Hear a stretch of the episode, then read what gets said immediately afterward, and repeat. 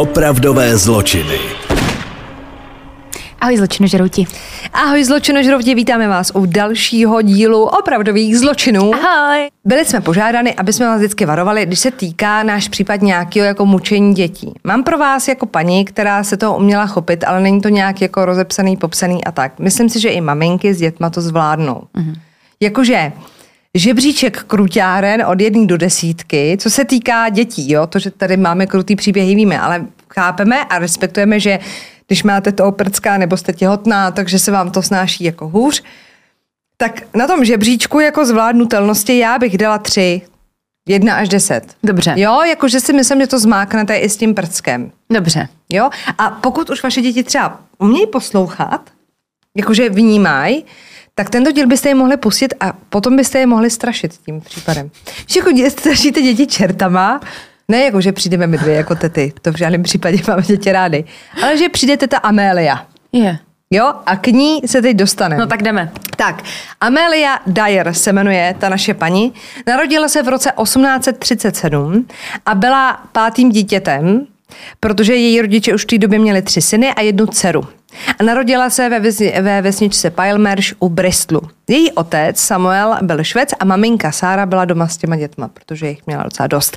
Amelie se brzy naučila číst a psát a měla velkou slabost pro knihy, takže eh, začala jako hodně číst ty knížky a, a li, o literaturu se zajímala jako takovou, takže jako nebyla vyhraněná, že by prostě... Tak v té to době, jak já tak prostě. v té době prostě, já jsem taky úplně v té době nebyly streamovací platformy a filmy a internet, takže ona musela číst, jo. To se dřív dělo. Milé děti, dřív se i četlo, protože nebylo co dělat. Bohužel teda pro celou rodinu ta její maminka trpěla psychickýma potížema, který se jí spustili po tom, co prodělala tyfus. Ta nemoc ovlivnila fungování celé rodiny, protože ona měla častý jako záchvaty jako psychický, mm-hmm. kdy oni je museli jako uklidňovat a byly tomu často přítomný ty děti, ty děti. A sama Amelia se o tu maminku starala až do její smrti. A ta maminka teda zemřela velice brzo v době, kdy Amelie bylo 11 let. A samozřejmě si tyhle ty věci nesete v té hlavě. Nesete si ty zkušenosti. Jsou jako momenty, kterých byste si jako nechtěli dožít a nechtěli být u nich a bohužel ona tomu byla přítomná. Po narození té Amelie se manželům navíc ještě narodili dvě dcery, které obě zemřely ještě jako malí. Ta jedna teda byla hned jako po narození, ta druhá chviličku jako žila, ale taky zemřela. A když Amelina matka zemřela, tak eh, Amelia skončila v péči svojí tety a svého strýce. A ti navíc teda vychovávali ještě nevlastní dceru, která, prosím vás, byla ve skutečnosti jejich vnučkou a dcerou jejich syna. Aby jsme si to vysvětlili. Ten syn měl evidentně nemanželské dítě, tak to chápu já. A oni se to pokusili skrýt tak, že jako se to dělávalo dřív, že ta maminka to vzala na sebe a předstírali, že to je jejich dcera. Jasně. Takže vlastně sestra svého otce. Mm-hmm. Chápeme se, chápeme. jo, chápeme se. No a tím pádem uh, s ní vyrůstala, a teď tam je to přes to koleno, že, jo? že vlastně tatínek té holčičky byl její bratranec, té Amélie, takže ona vyrůstala jako s dcerou svého bratrance, která se tvářila jako její sestřenice. Zní to prostě dobře. To jo, fajnový. já bych to dala do nějakého seriálu, možná už někdo sfilmoval v něčem nekonečném, nějaký rodinný pouta nebo takového. Nicméně, Uh, teta se o tu Amelie starala a docela ji jako naučila řemeslu, naučila jí šít korzety a šaty a tak, takže byla docela šikovná. No a ten Amelin otec, uh, jak jsem říkala, byl švec a když zemřel v roce 1859, tak po sobě zanechal fungující obuvnickou firmu, ale tu zdědil teda jeden z jejich bratrů, Tomas, protože prostě byl nejstarší, taky zdědil. A ona se rozhodla, že teda dobrý, tak vlastně z toho dědictví evidentně nic nebude, dřív to tak bývalo, hmm. že jo, byla holka, navíc teda poslední, tak v královské rodině prostě hmm. se na vás nedostane a čekáte. A ona se rozhodla postavit na vlastní nohy a odstěhovala se přímo do Bristolu a tam se seznámila se starším mužem, Georgem Thomasem, kterýho si později rozhodla vzít. A oni měli mezi sebou velký věkový rozdíl. A aby to jako schovali a nepřišli do drbu, tak oni, když se brali, tak v oddacím listu lhali o tom věku. Ten George, prosím vás, Tomu bylo 59 let a odečetl si 11 let, takže předstíral, že je mu 48. A ona si naopak přidala 6 let a tvrdila, že je jí 30, ačkoliv jí bylo 24. Takže on byl jako jednou tak starý, že jo. Jí bylo 24 a jemu bylo 59. Oh. Šustila kůže. Oh. Jako v protiní. I přes ten věkový rozdíl, a, tak se jim narodilo jedno dítě, ale bohužel teda ten Tomas si ho moc neužil a krátce po narození toho svého potomka umřel. Amelie se v tu chvíli ocitla v těžké situaci, protože v těch letech být sama s novorozenětem bez příjmu je prostě strašlivá situace. Vyučila se před tý, jako mateřská je blbý říct, ale rozumíme si, mm-hmm. se vyučila ještě porodní asistentkou u místní lékařky, aby mohla při té výchově toho svého dítěte nějakým způsobem pracovat. No a ona jako porodní asistentka se seznámila se svojí jako kolegyní, porodní asistentkou, která ona potom musela opustit zemi, protože jí přišly na nějaký šolichy. Ale ta jí naučila, že existuje jako rychlejší způsob, jak si přijít na prachy.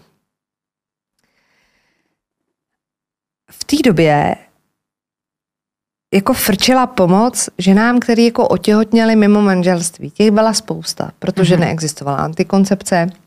Nebudeme si namlouvat, že by dřív lidi žili počasnějším životem, než žijou teď. Jen teď samozřejmě, když se narodí dítě mimo manželství, tak je to běžná a úplně normální věc. A samozřejmě, že když maminka zůstane sama, není to jednoduchý, ale i tak to spousta ženských jako zvládá. A není to jako vostuda, že půjdete prostě po ulici a budou na vás házet rajčata. Jo? No, no. Ale dřív to tak jako bylo a oni jako rozjeli takový jako biznis, kdy vy jste nabídli, že se o to dítě postaráte. Fungovalo to tak, že vy jste mohli přijít v tichosti porodit k ním domů, nebo prostě měli nějaký jako prostory pro najatý. Tam za nějakou úplatu jste nechali to dítě, nechali jste tam nějaké oblečení na to dítě, Doma si mohli vymyslet nějakou historku, že, že byste museli odjet někam prostě do Švýcarska, do školy, tam byste teda v tichosti porodili, to dítě jste tam nechali a s tím, že až budete moct a postavíte se na vlastní nohy, tak se pro něj vrátíte. Takový jako mm-hmm. jesle, ale all day long, jo? že ho nevyzvedáváte denně.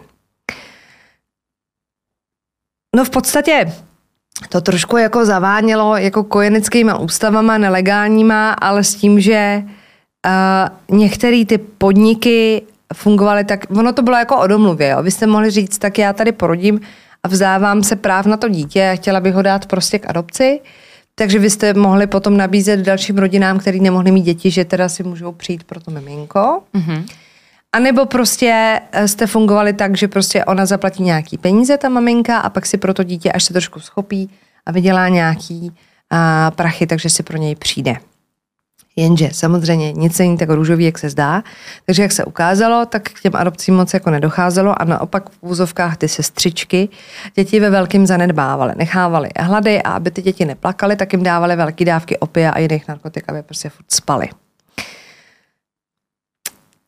Oni stavěli samozřejmě svůj biznes na té hanbě, protože 90% třeba těch žen, který tam porodili, si pro to dítě nikdy nevrátili, protože to brali jako hambu, že teda počali to dítě, že jo, mimo manželství. Mohly to být hodně mladý holky, mohl být frajer, ženatý, cokoliv. A v té době samozřejmě tady bylo to strašně striktní. Ty lidi, ty názory, víme. Takže oni na to dost jako řešili, ty sestřičky, říkejme jim sestřičky prostě. Takže ty děti v podstatě nechávali jako vyhladovět k smrti a, a pak se zbavovali těch těl, protože se proto ty, pro ty děti ty maminky nikdy nevrátily. A když už teda se třeba vrátili, tak jim řekli, že to dítě někdo adoptoval. Nebo jim třeba zkusili jako podstrčit jako jiný dítě, že oni ho dlouho neviděli, jak je to jako ona porodila, odešla, že jo, a pak přišla třeba za půl roku nebo za čtvrt roku, tak jí jako podstrkovali jiný dítě a tak. Co je teda strašný, je to, že se tak nějak jako, jako všeobecně v podsvětí vědělo, jak se s těma dětma zachází a dokonce uh, v té době ty sestřičky používali, říkali tomu Godfrey Cordial, jinak se mu říkalo mámin přítel překladu, což byl syrup s opiem, který si dával těm plačícím dětem, aby nezlobili a neplakali. A tím se jako vědělo, že se tohle používá, tak evidentně se muselo vědět, že, co se těm dětem děje, ale vlastně nefungovala žádná legislativa, která by jako zakročila bylo to v té době hodně jako mm-hmm. zmatený. Ta Amelia teda si dala inzerátu do místních novin, ona působila věrohodně, protože byla pořád vdaná, jakože sama měla dítě, tak proč by se nedokázala za úplatu postarat o děti ostatních. Mladší ženy jí platily 80 liber a když přišla třeba žena, která evidentně ty peníze neměla, tak jí kejvla na cenu až 5 liber. Nabízela teda hlídání pro dítě, který potřebuje jako lásky plný domov. S tou maminkou se vždycky dopředu sešla, aby si dohodly ty podmínky. Ona působila fakt důvěryhodně, protože měla to dítě, že jo, pak teda jakože ovdověla, ale tím spíš měla jako pochopení pro ty děti. A ty matky měly přinést jenom peníze, to oblečení pro to dítě a bylo dohodnuto. Mm-hmm. Ona se o něj měla starat. Během toho svého podnikání se Amelie stihla i po druhý vdát za Williama Dyera, proto se eh, jmenuje Dyer. A ten pracoval jako dělník v pivovaru v Bristolu a spolu měli ještě další dvě děti. Marianne, který se říkalo Polly, a Williama Samuela. To manželství ale nebylo moc šťastný a tak se Amelia rozhodla toho manžela opustit a zase se dostala do stádia, kde teda měla děti a neměla co do pusy. Takže se rozhodla, že na těch dětech bude vydělávat, co to jde. Na těch cizích samozřejmě. A, a rozhodla se, že se to dítě nebude pokoušet ani vlastně udržovat naživu a nějak jako živit z těch peněz, že vlastně jí došlo, že když to dítě zabije hned, co jí ho ta matka svěří, tak eh, nebude muset utrácet za jídlo a další věci a tím pádem jí ty všechny peníze od těch rodiček zůstanou. To je nechutný. Komplet. No, Amelie si tím způsobem rozjela docela fungující biznis. Občas teda došlo k nehodě a musela zavolat třeba jakože koronera s historkou, že dítě náhle zemřelo. Když těch náhlých umrtí ale začalo být víc a víc, tak to začalo být doktorům i koronerovi čím dál podezřelejší. To se týkalo třeba dětí, kdy ta matka ho jako chodila kontrolovat. V tom případě ona věděla, že prostě se ho nemůže zbavit a musí jo, hrát jako takhle. jako nějakou hru, jo. V roce 1879 jeden lékař dokonce nahlásil za zanedbání péče, ale žádná úkladná vražda nebyla prokázána a byla odsouzena nakonec na půl roku v pracovním táboře za to zanedbání té péče. Takže věděla, že musí být opatrnější. A ona, když ji propustili eh, z toho trestu, tak vždycky, když se začala jako schylovat k tomu, že by to mohlo někde prasknout, že třeba nějaká maminka se začala moc pídit, nebo prostě nějakýmu doktorovi to připadalo podezřelý, tak začala předstírat psychické potíže a záchvaty. A zmizela vždycky někam do psychiatrické léčebny, kde jako předstírala nějakou psychickou poruchu, protože to uměla od té maminky, že jo, u který to jako zažila, Ježiš tak viděla, jak to vypadá, takže ho uměla velmi dobře sehrát, ten záchvat. Navíc teda začala ještě pít a užívat opiáty, což jí na důvěryhodnosti při těch záchvatech dost jako pomohlo. Těch dětských tělíček se zbavovala teda kde mohla. Některý zakopala na zahradě, jiný házela zabalený do řeky. A i tak měla děti na hlídání dost. A když teda nějaká maminka právě přišla, že chce to dítě vidět, tak ji ukázala jako jiný. Řekla, tak ty jsi tady dlouho nebyla, to je ono. Jasně. Hmm. Nicméně, v roce 1890 za ní přišla takhle jedna maminka a ona jí dala teda jiný dítě do rukou. A jí to nedalo. A slíkla to miminko a zjistila, že nemá na stehně mateřský znamínko. Což její syn měl. Oh. Takže to paní nahlásila a, a Amelie v tu chvíli reagovala, takže se pokusila spáchat se pevraždu předávkováním. Jenže Protože ona už v té době jela v tom opiu docela dlouho, tak to jako přežila, protože to už si musíte dát jako koňskou dávku, aby to ten organismus nevydržel. Takže skončila opět v psychiatrické léčebně, tam teda chvilku předstírala psychickou poruchu a pak se vrátila zpátky ke svému podnikání. A aby to jako procházelo, tak ona se začala stěhovat a začala používat jiný jména. To jsem čekala, kdy nastane. Bavíme se jako o tom, že nebyl internet, nebyly žádný prostě katastry, registry, takže nebylo kde si jako spojit. Ona se prostě odstěhovala, přišla s jiným jménem, žádný elektronické identity občana a podobně. Vůbec si vymyslíte jméno a takový prostě máte. Ty jo. To byla, to byla prostě to byla doba. doba. No ale ta špína, to, to, to já bych umřela. No to je jedno. Těch dětí za ty léta bylo opravdu strašně moc. Ty jména se nikdy nepodaří zjistit, ale jsou teda takový, který se nebáli ozvat, bavím se teď o rodičích, respektive o maminkách, a jejich děti teda víme jménem. Jako třeba barmanka, Evelyn Marmont, jí bylo 25 let a porodila nemanželskou dceru Doris. Dala si inzerát do novin Bristol Times and Mirror a hledala tady nějakou zajištěnou ženu, která by si ji postarala o to dítě, než ona uh, se schopí a tou prací si vydělá dost peněz, aby měla nějaký nájem a tak. No a vtipný je, že ona, když kontrolovala v novinách, kdy vyšel ten inzerát, jak jako vypadá, tak hned vedle byl inzerát Amélie. A ta se prezentovala jako milující vdaná žena a oni se teda sešli. Ta barmanka, ta uh, Evelína potom říkala, že byla překvapená tím, že paní je starší, než jako podle popisu by se zdálo. Mm-hmm. Že je taková spíš jako babička, ale že na tu dceru byla velmi jako milá a vypadala jako sympaticky. Uh, ona teda chtěla smlouvat o nějakých splátkách, jakože za, za to hlídání, ale Amelie, že řekla ne 10 liber a prostě oblečení. Takže těch 10 liber schrastila, tu malou Doris teda dala té Amélie, ona s ní odjela k sobě domů s tím, že se tam o ně bude starat a až se Evelyn trošku schopí, takže si pro ně přijede.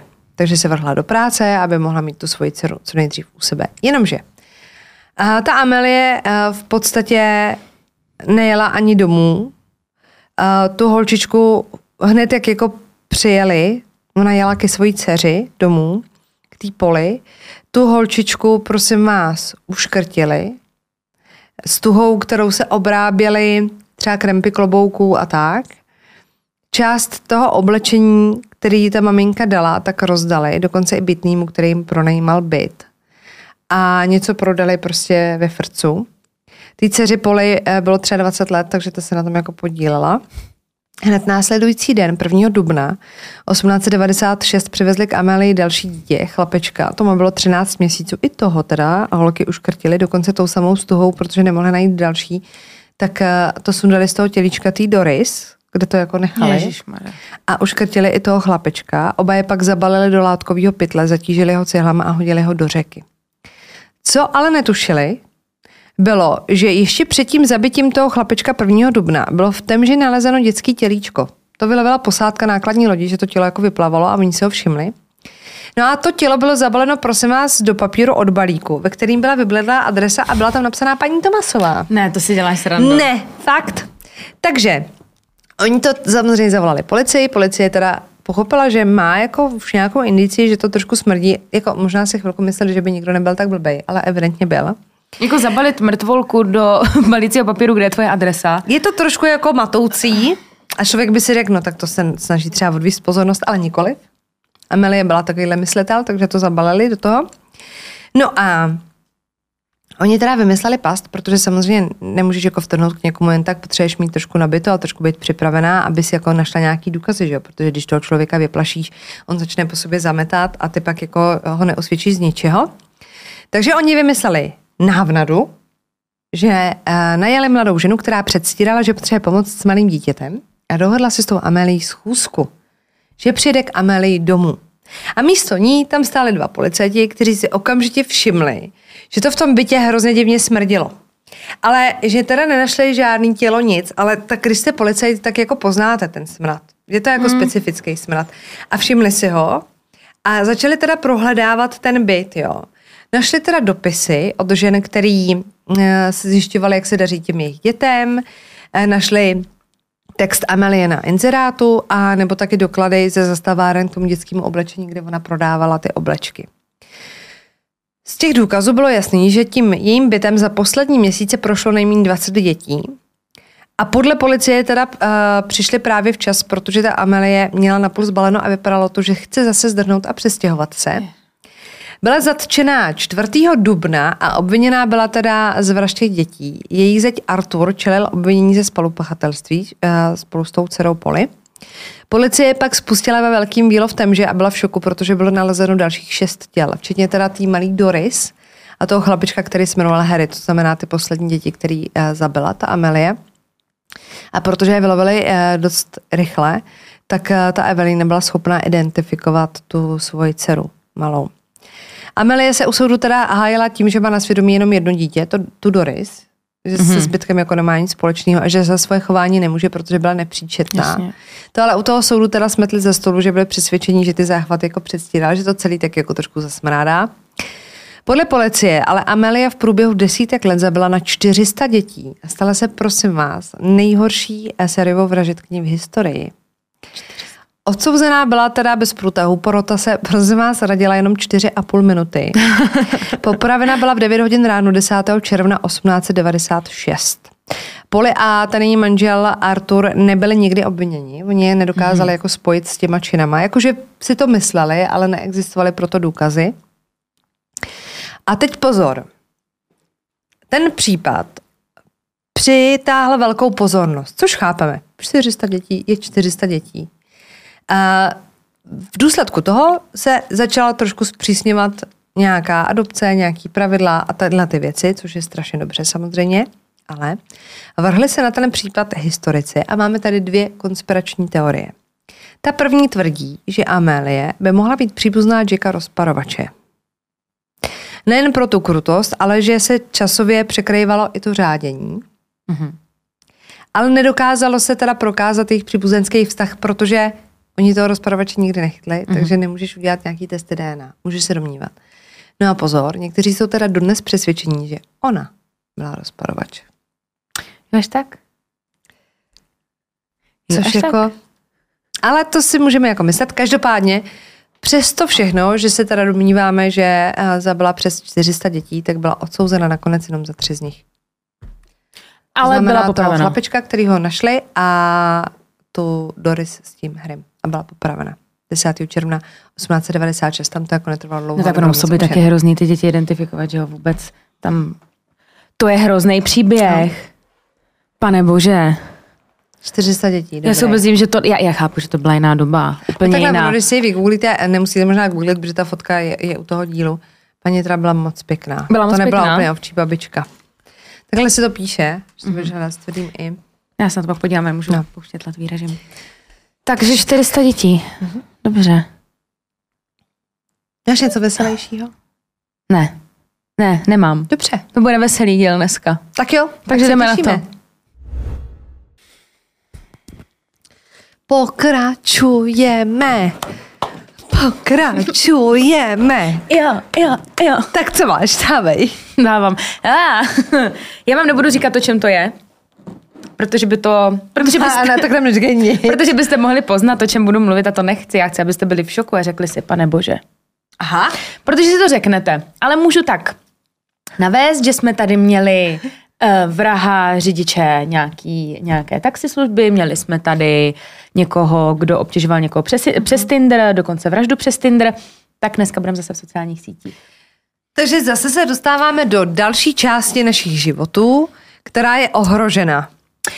Že už tomhle, když budete, ale hele, když vlakem. budete obezřetní, když budete obezřetní a budete si na sebe dávat pozor a nepolezete do domu cizích lidí, tak by to mělo dopadnout Počkejte, v pohodě. no tak co snad nalezeme, ne? No tak, se na to podívat, jo? No takhle, pojďme si říct, dobře, když si potkala frajera novýho, tak si k němu domů šupadila a vůbec se nepřemýšlela, že Ale aspoň jsem ho viděla už. To jo, ale no. neviděl ho třeba někdo. Já už jsem jako zažila kolikrát, že jsem prostě tak, tak jak si jdeš na rande s frajerem, ale u, tě, u toho ti nikdo jako nesvítí, jo? Jasně, ale vidíš ho, jakože třeba popr- takhle, když budete na randeti, randevu, no a když, když jako, budete na randevu. Když mu jako po druhý, a kdyby mě tam ten frajer zamordoval, tak já jsem kolikrát se dostala jako domů k tolika... To je smůla. To, tak, to, tak to je smula. To už... Uh... domů k frajerovi a on vás jako zamorduje a vlastně ho nikdo z vašich jako známých nezná. Tak logicky, když začínáte randit, tak ho nikdo nezná. To je blbý, ale leste do těch domů, až když aspoň uvidíte, že je to vážně on. Tak kdyby... No a nebo teda dobře, a nebo jediná výjimka, která vás omlouvá, že je tak strašně hot, že jako by za to stálo umřít. No a nebo je na druhé straně plešatý taťka. No? Ne. Jo, tak jdeme na to, jo? Budeme mluvit o... tak já nevím, tak musí, jako nějak začít už musíš, ale. Je to prostě idiot, já jsem se nenapsala její příjmení, pak se, já to pak řeknu její příjmení uh, jindy, uh, jindy. příštím, jak budeš mluvit. Ty, ty už dneska mluvit já nebudeš. Já mluvit nebudu, takže... ale máš ale to vlastně... všechno vtipa, tak to... Jo, já to najdu během vtipu a vlastně je důležité, že to byla Ashley, je pro nás důležitý uh, ten člověk, který to má všechno na svědomí. Uh-huh. Jo? Takže Ashley se narodila v roce 1992 v Anglii, kde celý život vyrůstala na malém městě. Pocházela z velké rodiny, protože měla ještě tři ségry. A i když teda doma byly čtyři děti, tak ale chyběl tatínek. který s nima nežil, tak jejich mamča na ně byla sama a neměla to vůbec jednoduchý, to jak si dneska říkala ty, protože ten jejich tatínek od nich odešel, neplatil alimenty, vůbec se nepodílel na výchově těch holek, takže ta mamča byla fakt na všechno sama. Mamka se teda jmenuje Andrea a musím říct, že měla obrovský štěstí, že měla za dceru právě Ashley, protože ona byla ze všech těch holek nejstarší a hrozně jí pomáhala. Dokonce jsem tam chodila i na různé brigády, což jí ta mamka ne zakazovala, ale vysvětlovala jí, ty jsi moje dcera, ty nemáš platit moje účty, ty máš mít prostě dětství. Taky to jako v uvozovkách zakazovala, ale ona jsem tam někam jako šla, aby si vydělala nějakou tu korunu a permanentně teda vypomáhala doma, protože měla o hodně mladší ségry, taky třeba přebalovala, uspávala, chodila s nima na procházku. Hrozně hodná holka, protože ty ségry naprosto milovala a brala to automaticky, že musí té rodině pomoct a nebylo to tak, že třeba byla zneužívaná tou matkou, že si řekla, no tak mám starší dceru, tak ta to za mě vodila. Takhle to vůbec nebylo.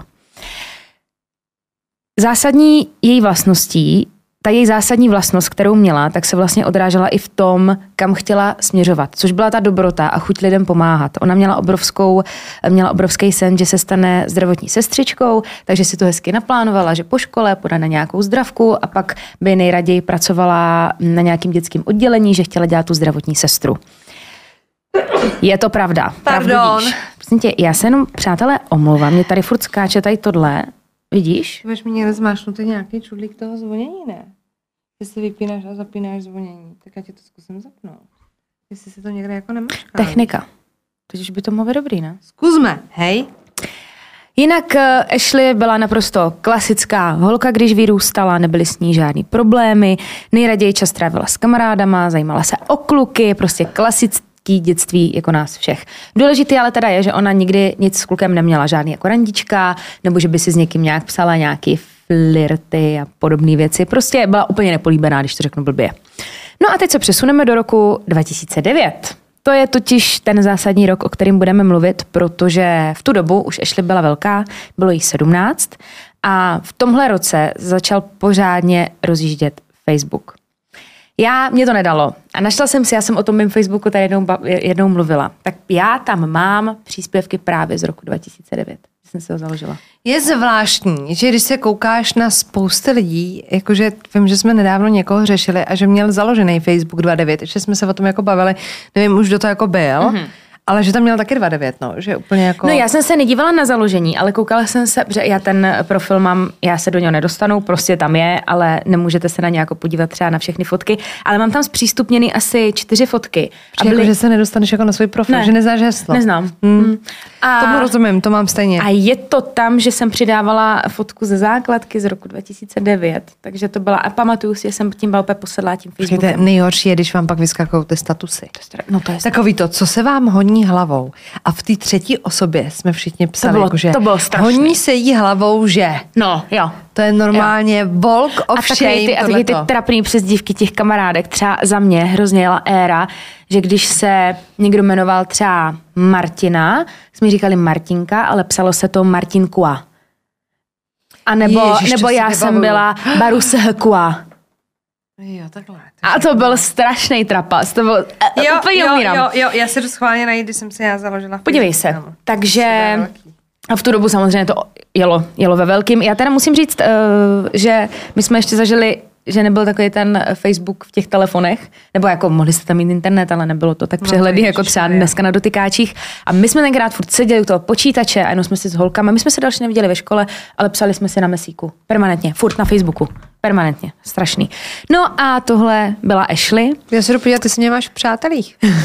tohle Protože byla Ashley. nestihla schválit. My se máme v přátelích. Jsi si jistá, když ano, už nejsi na svém Facebooku? Ne, ty mi nerozumíš, mám dva.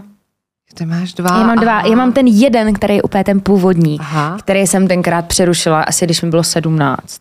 Takže se nedostane a... na tvoje hruzy teda, na ty moje hruzy se nedostane. Tak to jo, tak přátelé Tady ten, jsme. ten můj klasický, hmm. to je v pohodě. Je, a ještě máš v rodině, víš, jak to, to byly taky ty to byla taková ta doba, kdy si dáváš jako do rodinných příslušníků. Já tam podle mě budu mít taky úplně jiný lidi, jakože strašný vtip. Ale, ale máš tady, že se ti líbí tři v jednom, takže holky no, zdravíme, ne, oni nás poslouchají. holky zdravíme. to jsou strašné věci. Takže to prostě jela. Byla naprostá cílovka na to, takže jí to pohltilo, takže přesně statusy několikrát za den, selfiečka v zrcadle, otřesný koláže, fotky s kamarádkama a stala se z toho trošičku závislost, ale chápeme to. A na tom Facebooku byla fakt pořád. No a samozřejmě dělala i takový to, že si přidávala i cizí lidi do, do přátel, i když je vůbec neznala. To sbírá, že jo, to, to jsme dělali dělala, všichni, že jo, no. že jsme chtěli mít co nejvíc Právě, přátel. a vždycky a trumfovali jsme se, no, trumfovali jsme No se. a právě na podzim, bylo to konkrétně v říjnu roku 2009, tak Ashley dostala žádost o přátelství. Cink. Žádali Mhm. mm. urostlý fešák, Peter Cartwright. No ale hlavně to bylo ještě v době, kdy vůbec jsme netušili, Ano, že by jako někdo že to mohl něco tady jako ten druh kriminality předstírat. podle no, mě jasně. neznal. No a některý zdroje teda uvádí, že měl být stejně starý jako ona, takže 17, ale já jsem našla jeden článek, kde psali, že mu je 19, ale jenom to říkám pro jistotu, ať je to čistý, ale byli v podstatě stejně starý, nebylo to, že byl o 10 let starší. No Ashley z něho samozřejmě byla hotová, protože jako profilovku měl fotku bez trika a fakt vypadal dobře, jako hezký kluk, což jí teda hodně rozdovádělo a projela si teda jeho profil, který vypadal úplně v pohodě, každý den tam dával nějaký status, různý fotky s kámošema, takže neměla důvod mít absolutně žádný podezření, že by byl divnej, tak mu to potvrdila. No a pár dní si jen tak jako lajkovali fotky a po pár dnech Ashley přistála zpráva od toho Petra. Napsal něco jenom ve smyslu ahoj, jak se máš?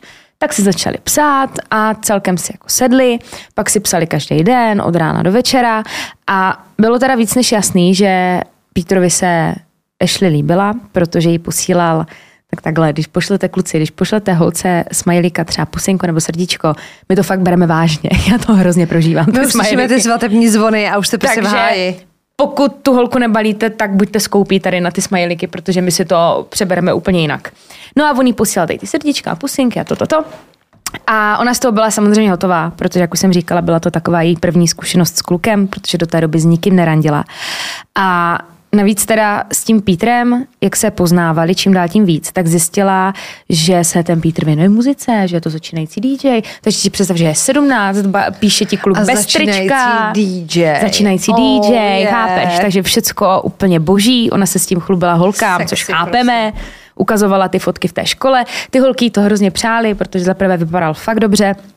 Ty kamarádky už v tu dobu měly taky nějaký třeba kluky nebo s někým randili, tak eh, jí to přáli, protože ona jediná z nich ještě nikoho neměla, tak si řekli konečně i Ashley. Hlavně už se viděla na Ibize, rozumíš? No. DJem. No a netrvalo dlouho a přišla na řadu otázka, co se sejít. Ashley nepřemýšlela ani vteřinu, domluvili si schůzku a v ten den se teda nachystala, celá nervózní vyrazila na to rande. Bohužel jí to ale pár minut předtím zrušil. Ashley vyrazila na schůzku, teda úplně zbytečně a byla z toho samozřejmě smutná, protože se na něho těšila, ale ten Peter to nějakým způsobem jako vysvětlil, že škola, povinnosti, blbosti, rodiče, takže to nakonec pochopila. A navíc, když teda přišel s náhradním termínem schůzky, což mělo být 25. října 2009, tak se vůbec nezlobila. Jo? Každopádně uh, ti dva neměli jít třeba na procházku do parku nebo se sejít někde v obchodáku. On ji pozval rovnou k sobě domů a aby toho nebylo málo, tak ji rovnou nabídla, ať tam spí. Bacha, varovný signál, varovný signál, varovný signál, varovný signál. Tak, ať tam spí. Nikdo ho nevěděla. Ať tam spí, já to opakuju. Protože ten večer nebude mít nikoho doma. A ano, tušíte správně, ještě nepřemýšlela ani minutu a souhlasila. Musela si teda ale počkat ještě pár dní, než bylo toho 25. Do té doby si pořád psali, jak se na sebe těší. Ashley to sdílela s těma svýma kamarádkama, který z toho byli totálně hotoví, protože jí to přáli. A plán na tu schůzku se ale začal vyvíjet ještě trošičku, ještě trošičku víc, protože Peter přišel s tím, že bydlí celkem daleko. Takhle, on té Ashley nikdy neřekl jako jeho přesnou adresu. On jí řekl, hele, já jsem se koukala, kde bydlíš ty a máš to ke mně celkem daleko, tak abys nemusela chodit pěšky nebo se termácet autobusem, tak mám pro tebe návrh. Jo, můj taťka by tě vyzvedl doma. Což Jo. přišlo ještě jako, hm, takhle, eh, Pítře tvrdil si, že taťka bude pryč ten večer. Halo, ale dobře. Teď ona teda ta Ashley, že jo, že to je jako super nápad, že s tím teda, že s tím teda bude počítat a že si dá ještě vědět. Pak přišel onen den, 25. října. Teďka si představte, jak musela být chudinka strašně nervózní, tak když jdeš na to rande, takže se celý den připravuješ, vybíráš co na sebe. Teď ta její mamča popisuje, že v ten den ona netušila, že si vůbec s někým píše, nebo že jde na nějaký rande, nebo že se s někým stýká, takže byla hrozně vysmátá, byla spokojená a měli jako hrozně hezký den doma, že fakt z ní šla hrozně dobrá energie. No a k večeru za ní přišla Ashley, Ashley s tím, to bylo třeba okolo šesté, jestli nemůže přespat u kamarádky. No a protože nebyla malý dítě, bylo jí 17, další den navíc neměla školu, tak jí to ta mamča povolila s tím, že teda měla jednu, měla jednu jedinou podmínku a to byla ta, že musí být doma další den na oběd. Ashley, jasně mamčo, no probléma, seniorita, budu tady. Bohužel teda ale netušila, že nejde ke kamarádce, ale jde k cizímu klukovi. Tak ale to je normální. Tak A- jako všichni jsme lahli, když nám Tak jasně. 17. Takže, teď co se stalo? Všechno šlo podle plánu. Okolo sedmé hodiny večer přišla Ashley sms od otce Pítra, takže z jiného čísla, než jí psal Pítr, od toho taťky. A psal jí teda, hele Ashley, počítám s tím, že tě vyzvednu, uh, nachystej se, budu vyrážet, Pítr se na tebe moc těší. Mně tam smrdí už jako jenom to, Že se Peter těší. že se jako Pítr těší. Jako asi by, no, pak se, pak No, se neumím si představit, že by to jako rodič jako napsal, jako reálně. Kdyby napsal, "Ah, ahoj, jsem prostě táta Pítra, vyzvednu Tak. tě v tolik a v tolik. Pítr říkal, že s tím počítáš, tak si to jenom ověřuju. Jo, a pak tam necháš dva teenagery spolu samotný, jasně. Takže jako vyzvedne, že on se těší. Ona se s ním domluvila teda na, na tom přesném místě, což bylo před jejím domem, na přesném čase. A mezi tím jí chodily SMSky, tentokrát od Píta. A on jí psal, hele, taťka už je na cestě, hrozně se na tebe těším a doufám, že jsi vzala nějaký pořádně sexy prádlo. Pořádný sexy prádlo. Jako třeba já, kdybych neměla žádnou sexuální zkušenost a týpek by mi napsal, že doufá, že mám jako nějaký hezký sexy prádelko, abych se tam, abych se tam sesypala. Jak jsem se sesypala. Jako já jsem nedávala třeba ve 14, tak No dobře, ale jí bylo 17. Dobře, ale mě, počkej, já- se k tomu dostanu. Ve 14 pro mě bylo úplně hrozně, mě bylo zle z toho, když mě třeba kluk pozval do kina, já to nedokázala. Já jsem na to byla, v tomhle jsem jsem byla takový opozdílek a pak, když jsem třeba byla starší, tak mě úplně bylo na blití, když mě třeba borec, a představ si, že ona byla pana. Ona nikdy s nikým nepsa, ne, nespala. Tak si představ, že v 15 by s nikým nespala a přišel za tebou týpek a doufám, že budeš mít sexy prádlo. Teď já ani nevím, jak to probíhá. Tak jako, víš, jak to myslím? Vím. Že Vím. asi bych, tak jako teďka bych řekla, jasně, já beru i bič, ale v té době, jako v 17, když bych s nikým nespala, tak bych z toho byla asi jako vyšokovaná, že bych nevěděla, jak reagovat. Přemýšlím, jestli jako, jako nekřivdíme možná trošku, no. Že jako myslím si, že já, když, jako chápeš, píšeš si jako s hot týpkem, do kterého jsi zaláskovaná, No. pravděpodobně, jo. Tak si to vem, že jo. Já, jako když si to vezmu, tak já jsem měla nějaký svoje jako idoly a, a nevím co a ten kluk se ti jako hrozně líbí a kdyby Fred napsal jako sexy prádlo, no tak já přijdu jenom v tom prádle. jakože, jakože samozřejmě, že budu nervózní. Ale Jasně, jako, ale já to beru tak, že asi to má každý jinak, ale já, pro mě bylo tady ta první zkušenost úplně děsivá a chtěla jsem to mít co nejdřív za sebou. Takhle poprvé, jako Chápeš, všechny věci poprvé stojí za prd. Jakože Vždycky. chci tím říct, že si opravdu s tím jako byla v pohodě a nestyděla se, tak klobouk dolů, protože já bych tam přijela takhle. Počkej, no dobře, ale nezapomeňme na to, že jí bylo 17 a byla pana, víš, jak musela jít nadržená. Mm, to jo. A ta doba už se jako posunula zase, že jo? Mm, Teď bohužel já, když vidím všechny možný reality shows, tak si myslím, že v 17 už jako no to už. ty lidi umějí takové věci, že my dvě. My, my, my jsme se My divili. dvě bychom se divili. A to nám není jako 100 a, a už si připadáš jako důchodce, že To jako jo, no. soudíš tu mladou generaci, ale, víš jako co, ty vole, ale i kdybys viděla, ono vypadá jak takový jako ňuňánek, co bude chodit ty do kostela. pak nejdivočejší, ale. Takže prosím vás, při, takže psal, psal ten Peter tady tohle, že při, jestli má samozřejmě, prádělko. že to jako smrdí. Prosím vás, my si z toho děláme srandu. To chci, aby tady eh, nezaniklo. Jakože jestli jste v průběhu nějaký takovéhle konverzace nikdy k frérovi, který jste nikdy neviděli, nechoďte domů. Nikdy. My si tady z toho děláme srandu, ale odsaď pocať a musíte si vždycky uvědomit a vždycky mějte vzadu v hlavě nastavený, že lidi jsou prostě svině. Ze své podstaty jsou lidi svině a může vám kdokoliv, jakkoliv ublížit. To bych chtěla.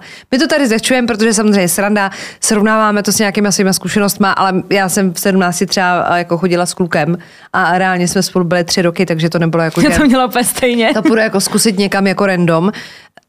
Já jenom chci, aby to, protože nás poslouchá spousta mladých lidí a myslím si, že to je strašně důležitý. Začínejte si se sexem, kdy chcete, to je úplně jedno, to jak říkáme, spějte si s kým chcete, máme svých starostí dost, ale určitě nikdy, jako myslete u toho na bezpečnost, ne na to, že neotěhotníte nebo nechytíte pohlavní nemoc, to taky, ale ten život je jako důležitý a má toho jenom jeden. Jo, takže prosím vás, určitě nechoďte k nikomu ty vole domů, když jste ho ještě nikdy neviděli. Kor, když vám píše na sociální sítě a nemáte žádný společný známý, který by vám řekli, že ho jako znají a že je důvěryhodný. Prostě to nedělejte. Jo. Dobře? To nám tady slipte, tady na tom místě pod obrázkem uh, našeho podcastu, ne rodičů vašich, ale tohodle, uh, tohodle uh, obrazu našeho podcastu, že to nikdy neuděláte. Nikdy. Nikdy. A to neříkáme, protože bychom si tady chtěli hrát na matky pluku. Dělejte si, co chcete, choďte na gangbangy, choďte ale toto, na urban party, ale, ale prostě to je, myslete to na své to bezpečí. fakt, no, fakt. Dobře, to je jenom, máte ten život jenom jeden a nikdo vám ho nevrátí. Tak. Konec chvíle budu se napít kávy. No, takže uh, mu na to jenom napsala, že se teda těší. No a pak čekala, než přijede taťka.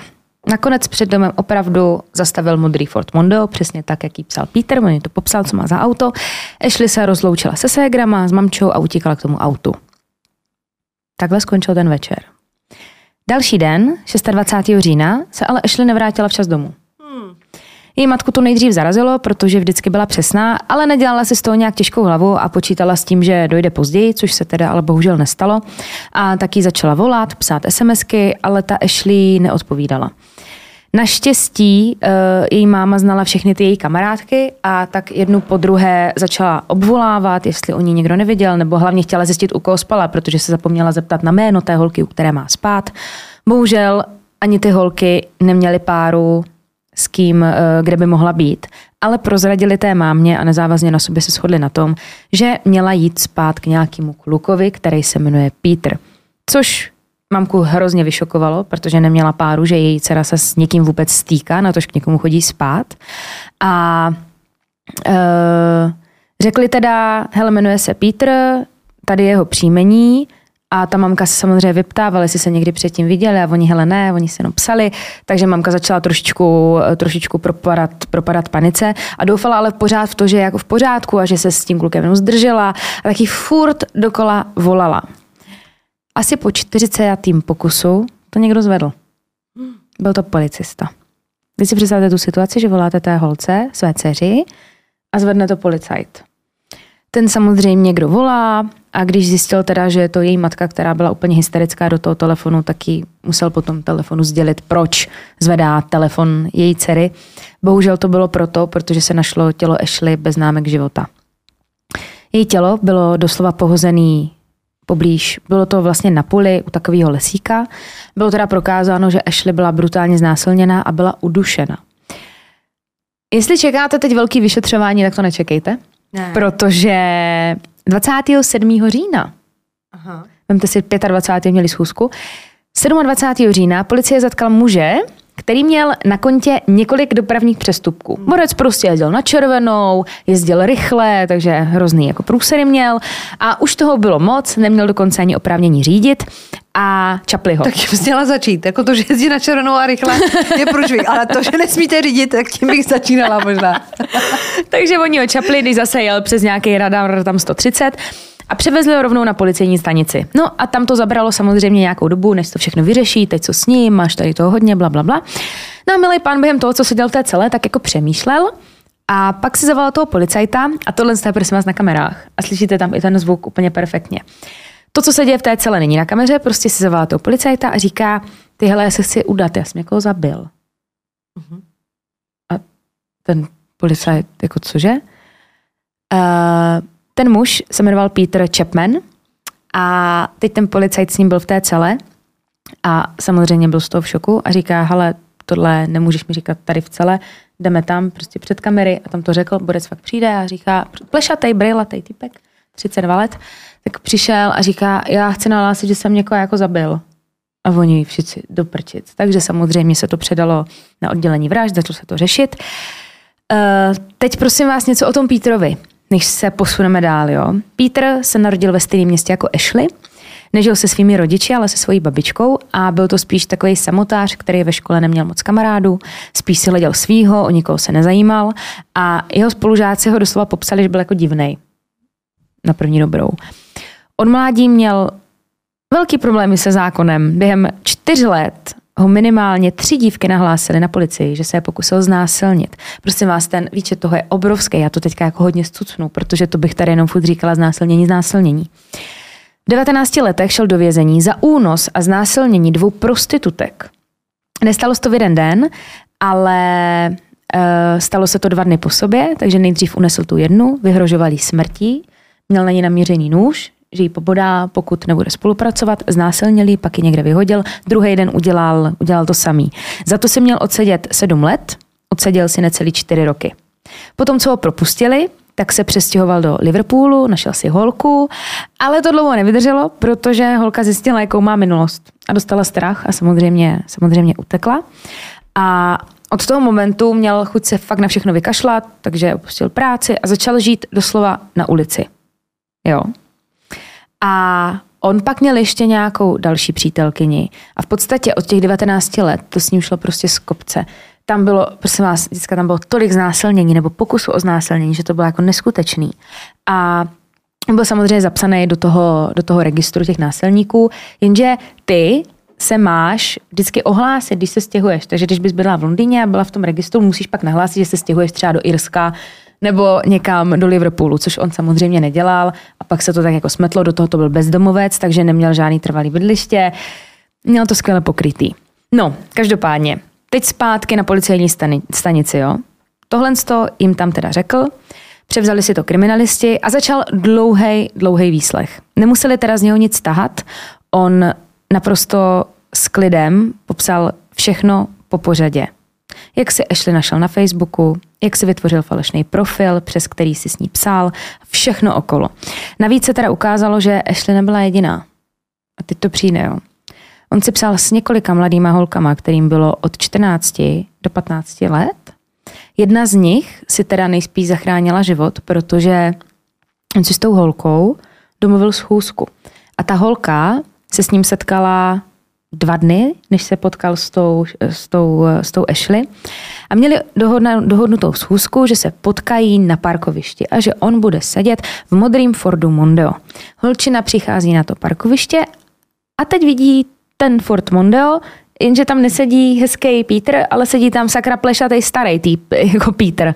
Takže se lekla a utekla ten moment si ten Peter uvědomil, aha, to je jako blbý, když se prezentuju jako namakaný svalovec hezký a pak vypadám takhle, tak to samozřejmě na první dobrou poznají, tak musel vymyslet nějakou list a proto přišel s tou postavou toho otce. Poprvé to využil tady tu lest na tu Ashley a bohužel mu to teda hned na poprvé vyšlo, že vlastně ten otec měl být jako zprostředkovatel toho, že se potká s tím hezounem, přitom on to byl celou dobu on, že jo. Uh, proběhlo to tak, že tu Ashley teda vyzvedl, tak jak jsme si říkali na začátku, a ona do poslední chvíle nevěděla, že je v nebezpečí. On se choval milé, navíc nevěděla ani tu cestu, že ona nevěděla, kde ten Peter bydlí, takže ji nezne, neznepokojovalo, že třeba zabočil doprava, měl doleva, všechno v pohodě.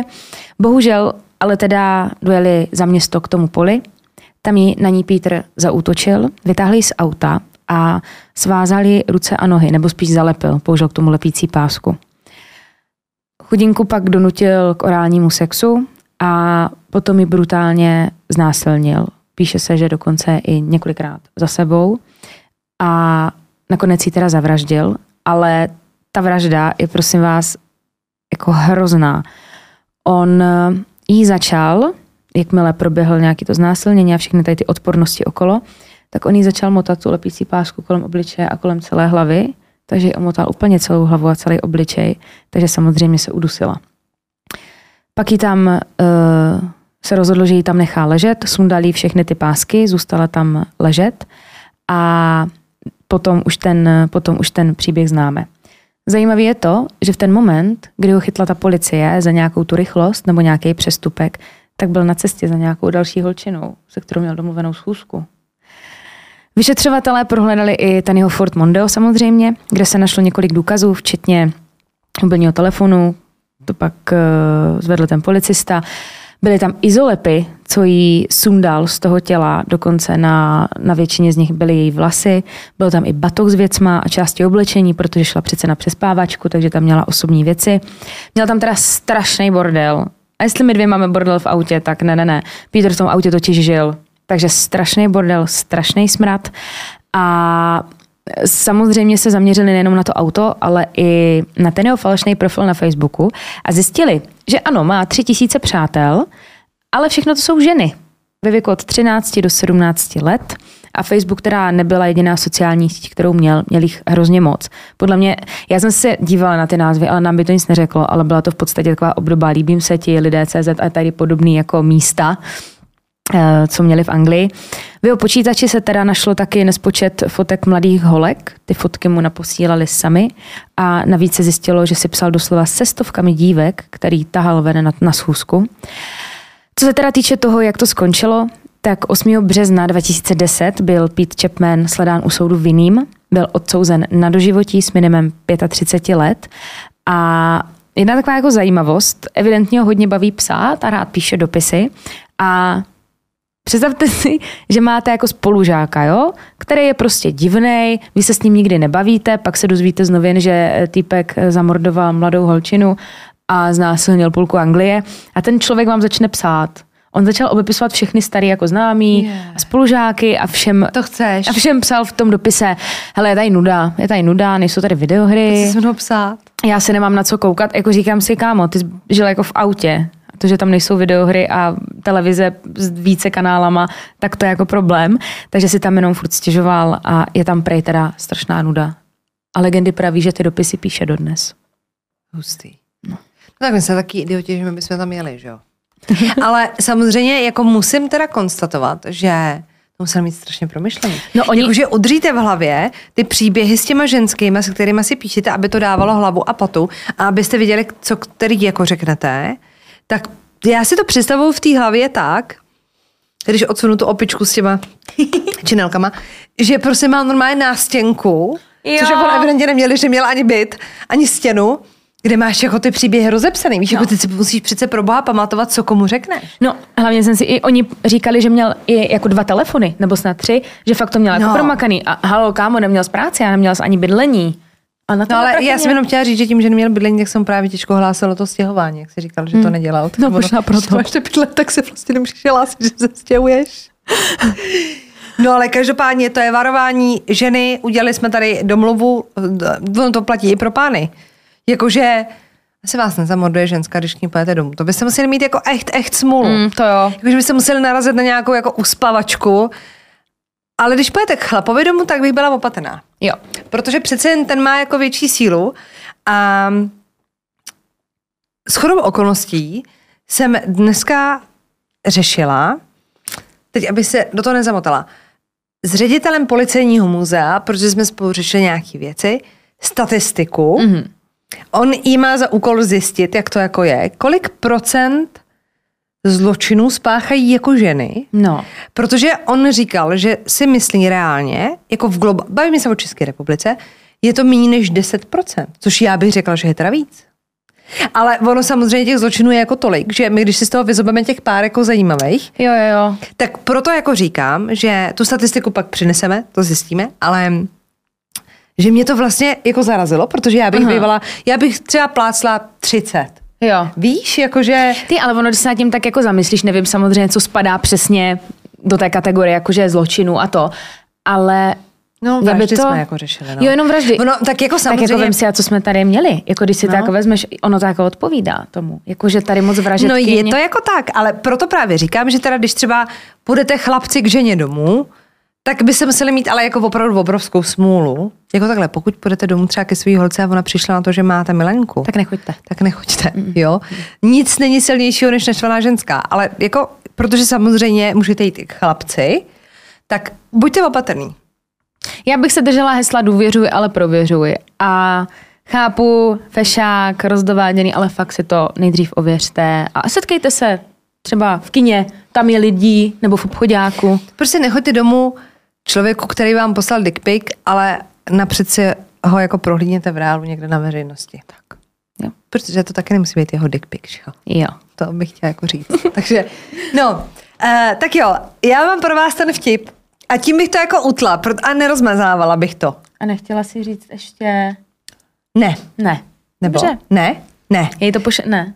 Po, počkejte. Pošeptej mi to.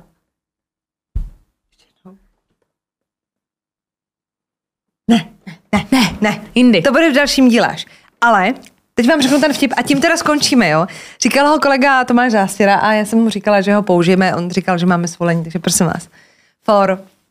Baví se manžel s manželkou, jsou už nějakou dobu jako manželé, čím by se mohli jako okořenit svůj partnerský život. Mm-hmm. Jo? A on jí říká, hele, tak co by si tak jako přála jako zažít, víš, jakože, co by tě jako bavilo? A ona říká, hele, mám jako dvě věci, které bych si jako přála splnit v tom manželství. A on říká, tak jo, tak začni. A ona, no tak jako první věc, tak bych jako chtěla, jakože chtěla bych strašně zmátit, přiškrtit, počurat, pokadit. Chtěla bych strčit baseballovou pálku do zadku, prostě gangbang, všechno, prostě brutál. Že? A Fred říká, no, dobře, no tak to můžeme nějak postupně teda si splnit. No a ta druhá věc, a ona říká, tu se ti stydím říct. Mějte se hezky.